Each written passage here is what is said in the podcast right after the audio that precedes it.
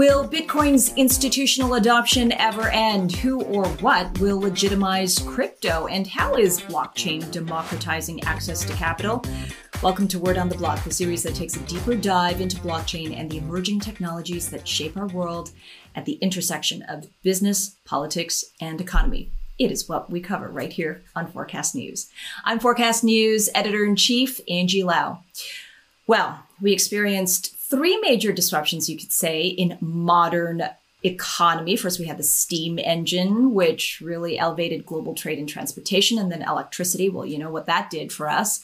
And more recently, internet, disrupting access to information and really bursting open the floodgates. My next guest says that blockchain and AI is the fourth disruption by collapsing the money pyramid to democratize access to capital. And all you have to do is look at what's happening in Bitcoin and crypto adoption right now. Let's welcome Amber Ghaddar. She's co-founder of the Decentralized Finance Ecosystem and Capital Market Alliance Block. Amber, it's great to have you on the show. Thank you for having me. All right. So you have been a participant in institutions, uh, you know, legacy financial firms, JP Morgan, uh, Goldman Sachs, and now you're on the other side of the coin, as we say. Why do you think we're suddenly seeing a surge of institutional investors coming into the cryptocurrency space? Well, there are technically there are four reasons. Two reasons are practical, and maybe the two other reasons are more philosophical. Um, from the practical point of view, you have regulation and legacy infrastructures. When you look at financial institutions, they are behemoths that are managing billions of dollars of other people's money. And so they are constrained by very tight regulation in terms of what asset they're investing in, how they're investing in it, why they're investing in it, and where they're investing in it.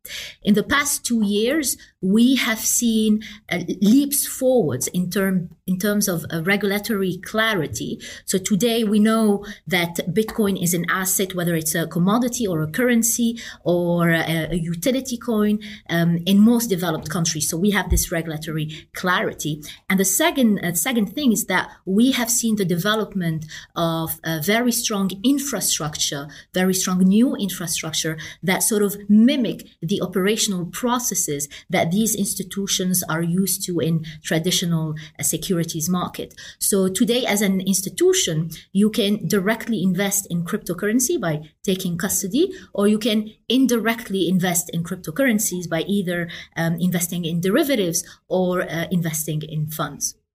Now, the other two, um, the other two drivers, uh, which I call more philosophicals, have to do with uh, monetary policy and fiscal easing. So what we've seen since 2008 is an abnormal, in my view, an abnormal inflation in asset prices. And this has continued in, uh, in 2020. What does this mean? It means that as a portfolio manager, you would be interested in a new asset class that is uncorrelated or with zero correlation to uh, other asset classes and in a way that is akin to a digital gold. And this makes the theory or the investment thesis for Bitcoin quite plausible.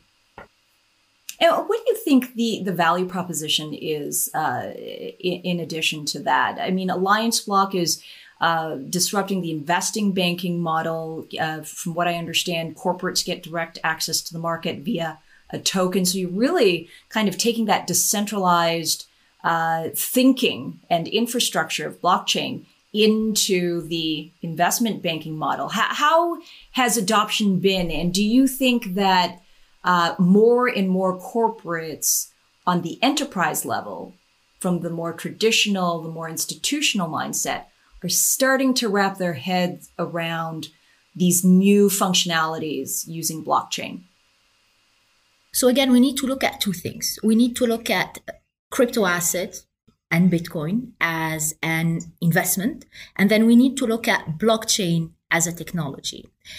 Yeah. One should always remember that you have the technology and the application of the technology. Uh, so you had electricity and the electric bulb. You have blockchain and then you have Bitcoin. And it's been, I think, since 2015, we've already seen a lot of banks um, getting involved in blockchain because they have seen the value proposition of enhancing yields, enhancing pr- productivity, and uh, cutting cost. And for example, JP Morgan has been one of the first banks on the street in creating a, a blockchain team in early 2015. So they've created a quorum, they've created um, the JP Morgan coin, who has actually massively improved or should massively improve cross-border transaction by decreasing error, cutting cost, enhancing yield, etc.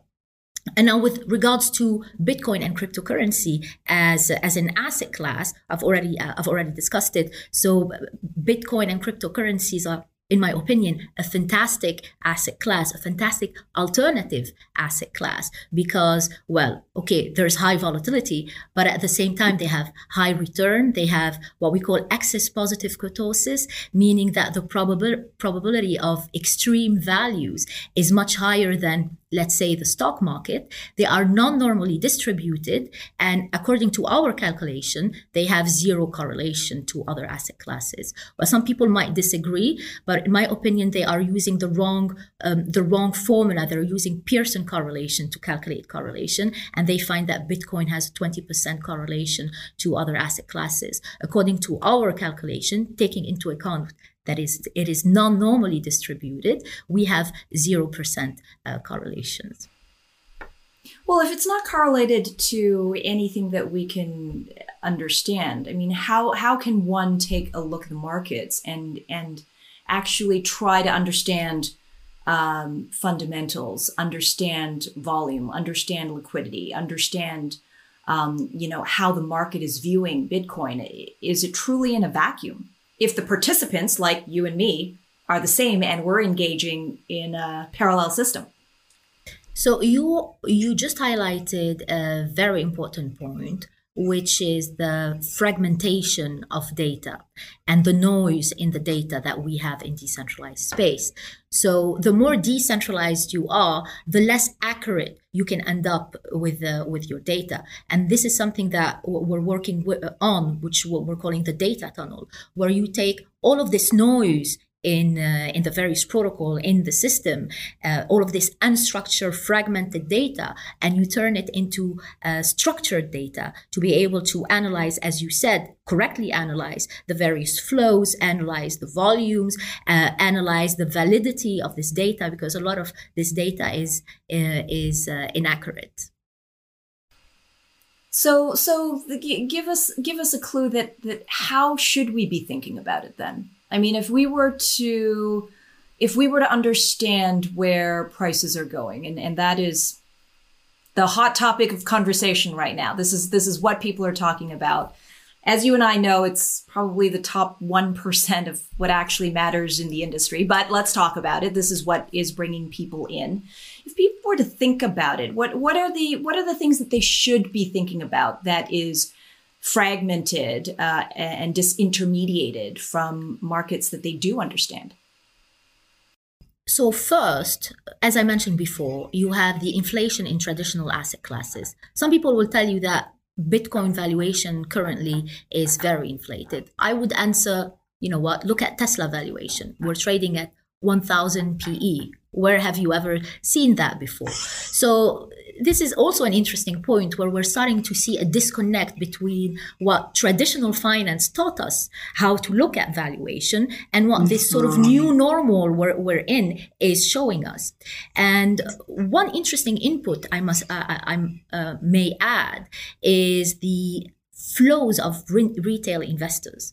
Why is mm. why is Tesla so overvalued? Is because retail investors believe in Tesla and just buy Tesla shares like they buy chocolate right?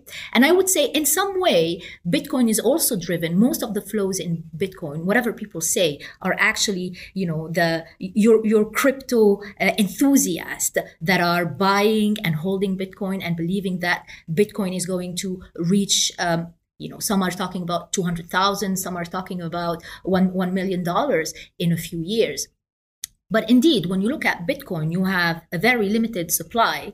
And if the demand stays at the levels that it is right now, which I believe mm-hmm. that this demand is going to keep increasing, it is only normal for you to see a price uh, price increase.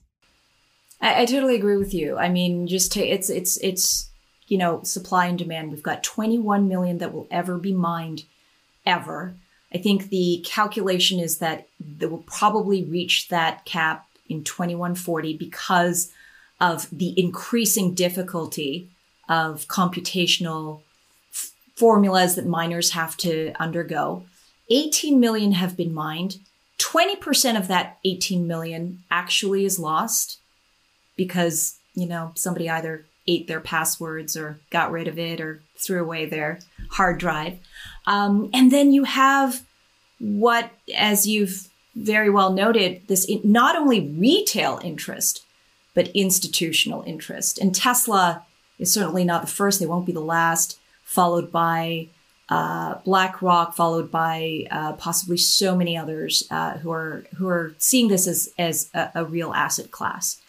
So when you take all of that into consideration, these are new dynamics that I that that are really unfamiliar to a lot of people. I mean, you, you, you can just imagine all the risk and compliance people in corporate treasury offices right now, uh, really concerned about how do they calculate uh, how do they calculate all, all uh, you know what all the fundamentals and, and the dynamics of, of the price so you talk about this this kind of the crypto crowd this this characteristic of the the retail you know, sentiment that's really driving things. What what have you seen from this space that have really shifted the game? And you know, look, I'll for example, everybody knows what I'm talking about. It's GameStop. This is what we saw in GameStop. This kind of this kind of crowd retail investor conglomerate kind of coming in and um, really shifting the game here. Uh, is this a this is is this a new dynamic to not only crypto but to all markets? What are your thoughts? So first, before before answering this question, I just want to uh, highlight an, uh, another point that I, I missed. There is something that is uh, very peculiar to uh, crypto asset and to crypto trading. It is technical analysis.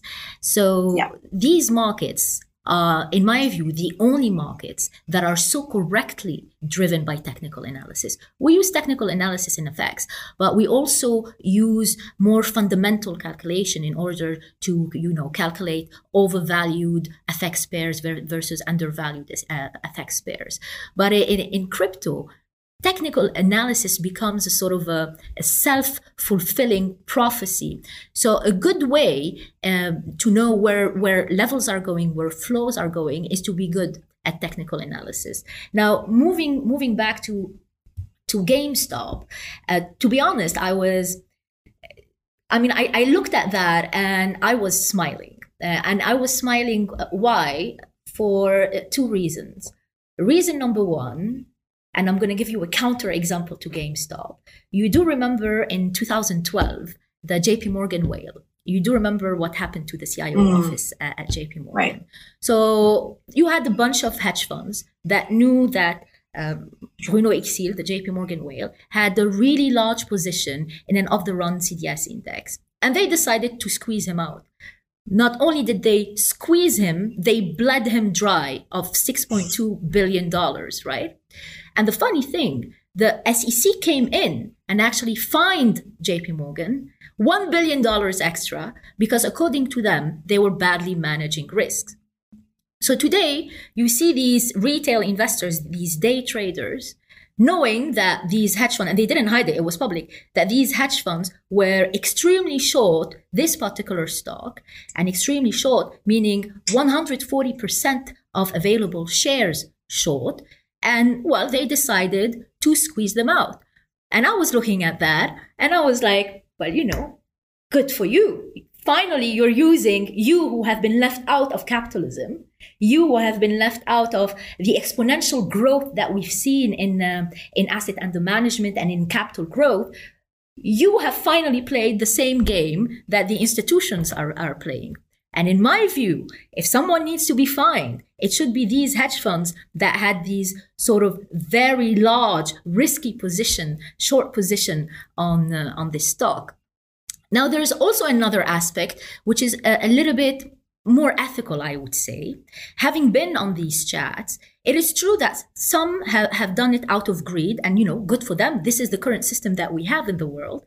But many of them were actually ex clients of GameStop and have decided that GameStop can have a digitizing strategy and that GameStop can start generating cash flow. And they decided to come in and bail them out, which is exactly what the government has done in 2008, coming and bailing out financial institutions.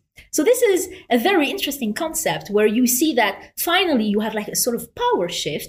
You as a retail investor, you become an active investor and you're the one who's deciding, especially on these companies that are, that have been shorted uh, that have been very shorted by the market, where you're the one deciding, well, you know what? I like this company. I'm going to come and, and bail them out. And it's a beautiful concept. Now, I'm not going to emit any opinion on the viability of the strategy because I don't know the fundamental of GameStop. I don't know the business plan of GameStop. But philosophically talking and ethically talking, it is very interesting. Now, also, if you look um, in terms of volume, you have retail traders today representing 25% of the flows in capital markets. Oh, I'm sorry, the flows in equities, uh, particularly. And that has moved, I think, from 10% the year before.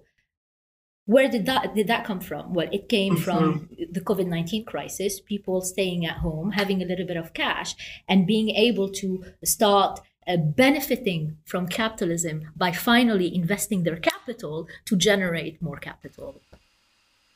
Do you think that you know in in the in the blowout that was GameStop and and all the things that we saw with Robinhood and and the like do you think that we are seeing more movement into uh, wider crypto adoption and interest by retail investors well, definitely. But in my view, the GameStop disaster was mainly a, uh, a PR and communication fiasco.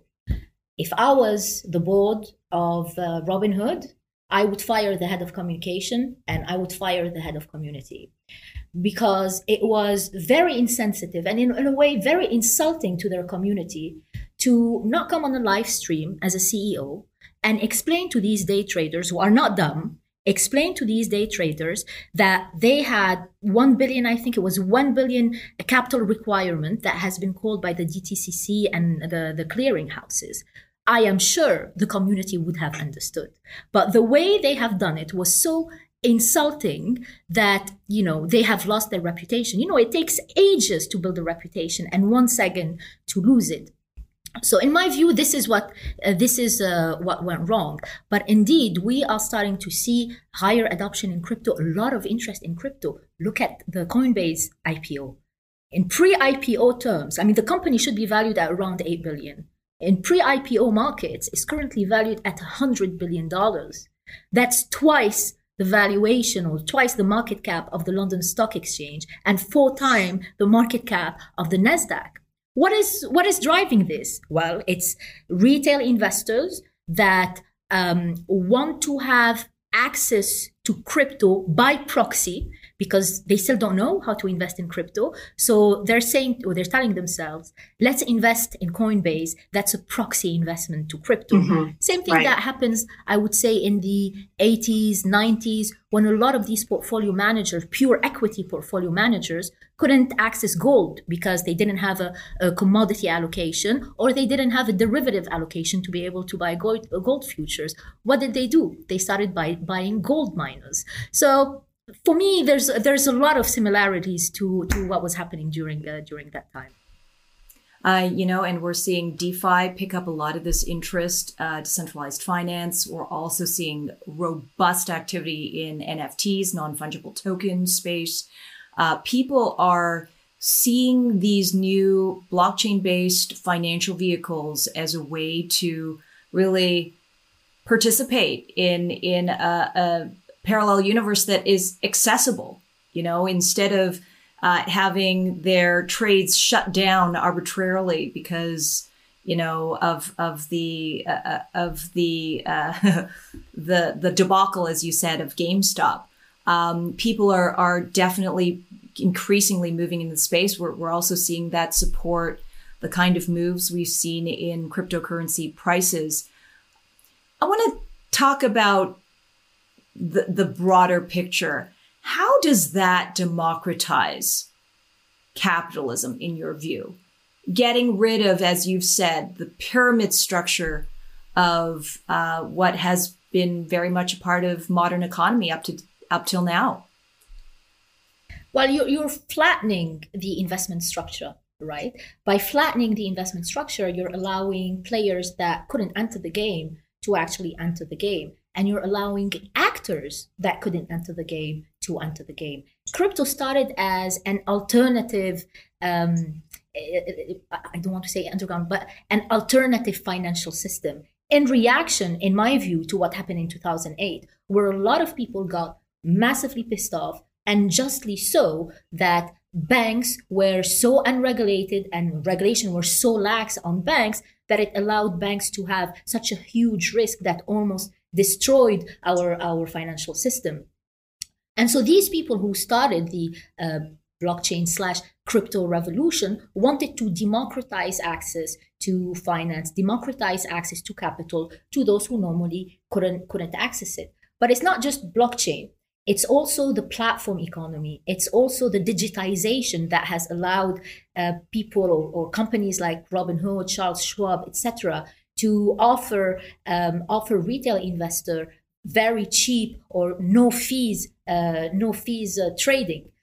But well, in a way, when there's when the, when they don't make you pay for the product, it means you are the product. You're the least, product. At least crypto, if it's free, you are not the product. You're paying. yeah. But yeah, indeed, uh, crypto has opened the way to. It is such a dynamic industry. DeFi is so dynamic. We have so many new products coming in on a on almost on a daily basis, and we only started building DeFi application maybe two years ago, and it has boomed. And a lot of interesting um, uh, observations from traditional finance, right? How are DeFi innovations, you think, um, going to be possibly adopted in traditional finance? Well, we will need certain. So you, you basically need to bridge the two worlds. Worlds, mm. as I was saying before. Uh, unfortunately, the big money, institutional money, is locked up by regulation and is locked up by infrastructure. So you need to be able to offer um, an infrastructure that looks, feels, and smells uh, similar to what you have in traditional finance. That's number one.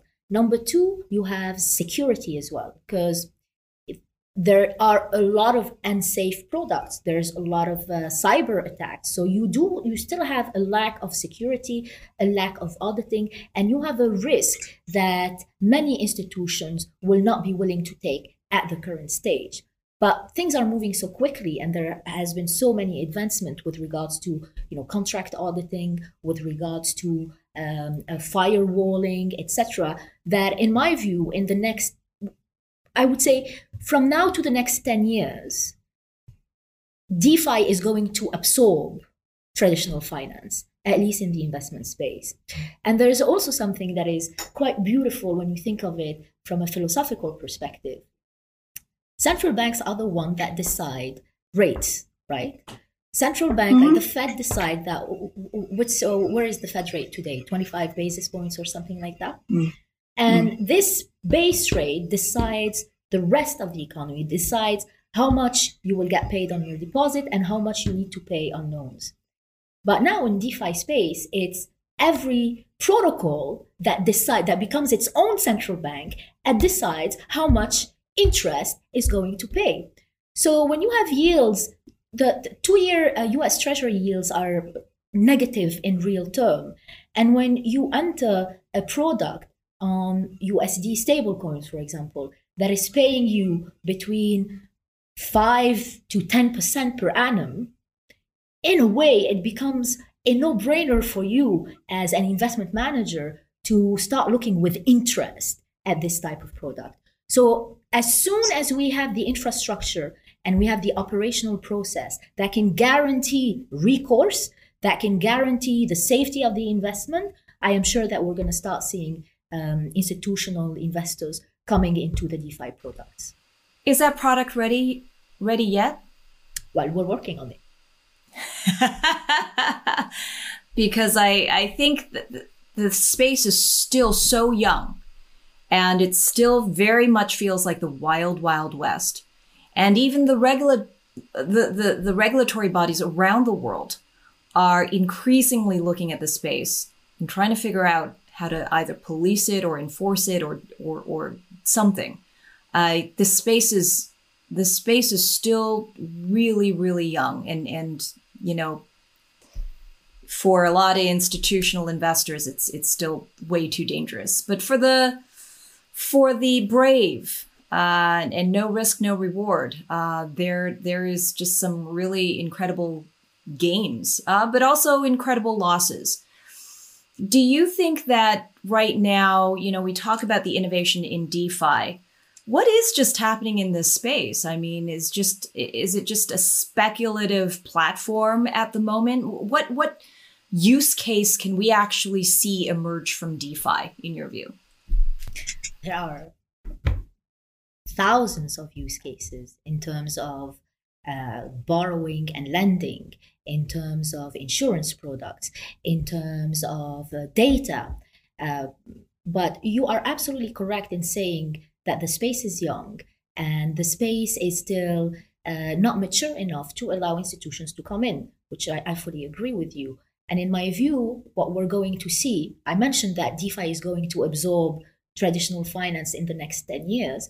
But before we get to this stage, what we're going to see is a fork between pure decentralized product that whatever governments are going to do, they won't be able to regulate them and at the same time decentralized product that might lose some of the tenet of DeFi, which is um, anonymity, transparency, full decentralization that are going to allow these institutional institutionals to come in. And in my view, this is healthy because you want to absorb them. To absorb, absorb them, you need to adapt to them, and then you can unleash the full potential of, uh, of decentralization.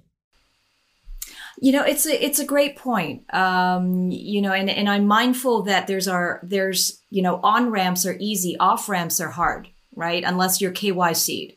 Off ramps uh, right now is where most of the regulators and, and most of the enforcement activity is happening. You know, you can you can accrue a lot of you know wealth, but if you're not a good actor, you, you can't actually change it into fiat without getting caught. I mean, eh, that at the moment is is what we're seeing. Um, but do you think that you know at some point we're going to get to products that actually go beyond the speculative nature, which it feels very much like right now, um, and you know just allow what I think the promise of blockchain has always been, which is peer to peer. You know, I've got something and the the frictionless immutability of the transaction makes it ease of use and and you know beneficial for both parties and truly democratize capitalism. I mean, we are we are heading this way, and again, as you said, it's an industry in its infancy. We have congestions issue on the Ethereum blockchain, but there are new blockchains that are being built. I mean, Binance Smart Chain, Polkadot, Cardano, and the rest that are offering solutions to scalability that we, we still don't have in Ethereum, despite Ethereum 2.0 coming out, uh, coming out. I would say I don't know 2000 mid 2020 uh, to uh, mid 2022. But uh, yes, indeed, there is still a lot of work to be done, but we are definitely heading in in the right direction. And I wouldn't I do not like to use the word speculation because in the end, right now you have speculation in all asset classes. And even if mm-hmm. some traditional finance people will tell you, "Oh yeah, you know what? But I'm looking, I'm looking at metrics and I'm looking at valuation, etc., mm-hmm. etc." But yeah, I'm sorry, all of the metrics have blown out. We are in a new normal, mm-hmm. and we are in an abnormal um, economic uh, economic world where you know last year the Fed has printed 40% of all dollars in existence. 40% of all dollars in existence. This is a little bit mind blowing, right? The United States is very, very, very lucky that it exports in dollars, it imports in dollars, it issues in dollars, and it pays its debt in dollars. Because trust me, if it wasn't the case, you would have had a massive hyperinflation, similar to what you've seen in the Zimbabwe's and the Hungary of the world. So, in my view, if there's going to be any idiosyncratic event or any systemic event that is going to break down the trust that we have in the US government, the world is going to change. And investing in crypto assets, investing in Bitcoin and the rest, is giving you a sort of a protection to a systemic change in the system. And it, to your point, it untaps a lot of liquid wealth uh, that um, is that that currently uh, uh, billions of people who are unbanked, 1.2 billion, I think the number is, of unbanked, um, and not being able to participate in that system.